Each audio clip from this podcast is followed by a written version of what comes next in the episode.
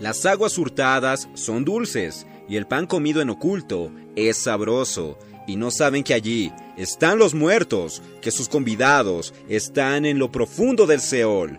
Proverbios capítulo 9, versículos 17 al 18.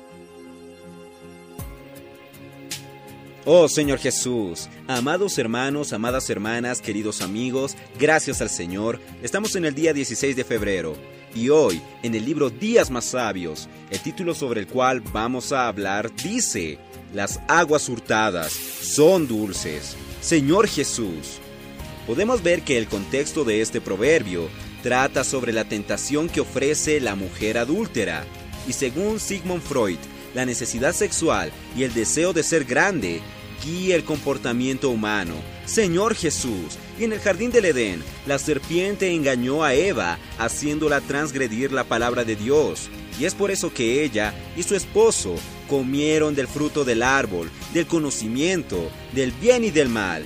Y de esta manera el pecado entró en el mundo, por un hombre, y por el pecado la muerte y de esa manera la muerte pasó a todos los hombres, por cuanto todos pecaron. Esto lo vemos en Romanos capítulo 5, versículo 12. Y en el libro de Santiago, capítulo 1, versículos 14 al 15, podemos ver que el pecado comienza con la codicia, porque ella es quien atrae y seduce al ser humano. Señor Jesús, entonces la codicia, después de concebir, da a luz el pecado, y el pecado, una vez consumado, da a luz la muerte. Señor Jesús. En Éxodo capítulo 20, versículo 17, vemos que el décimo mandamiento de Dios es no codiciarás la casa, ni tampoco la mujer de tu prójimo.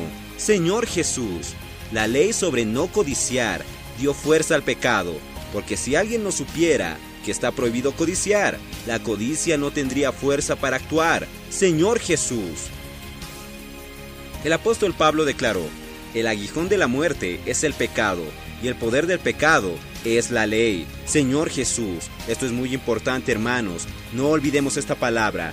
Esto lo vemos en 1 Corintios capítulo 15, versículo 56.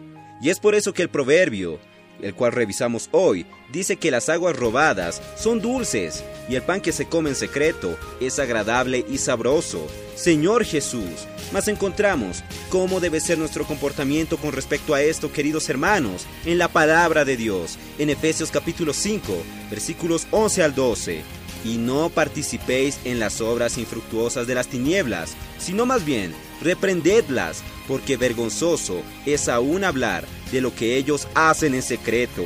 Señor Jesús, queridos hermanos, queridas hermanas, sepamos que no somos de las tinieblas, somos hijos de luz. Hoy tenemos la vida santa de Dios en nosotros, y si vivimos por ella, es decir, si vivimos en el Espíritu, podemos vivir en santificación. Jesús es nuestro Señor.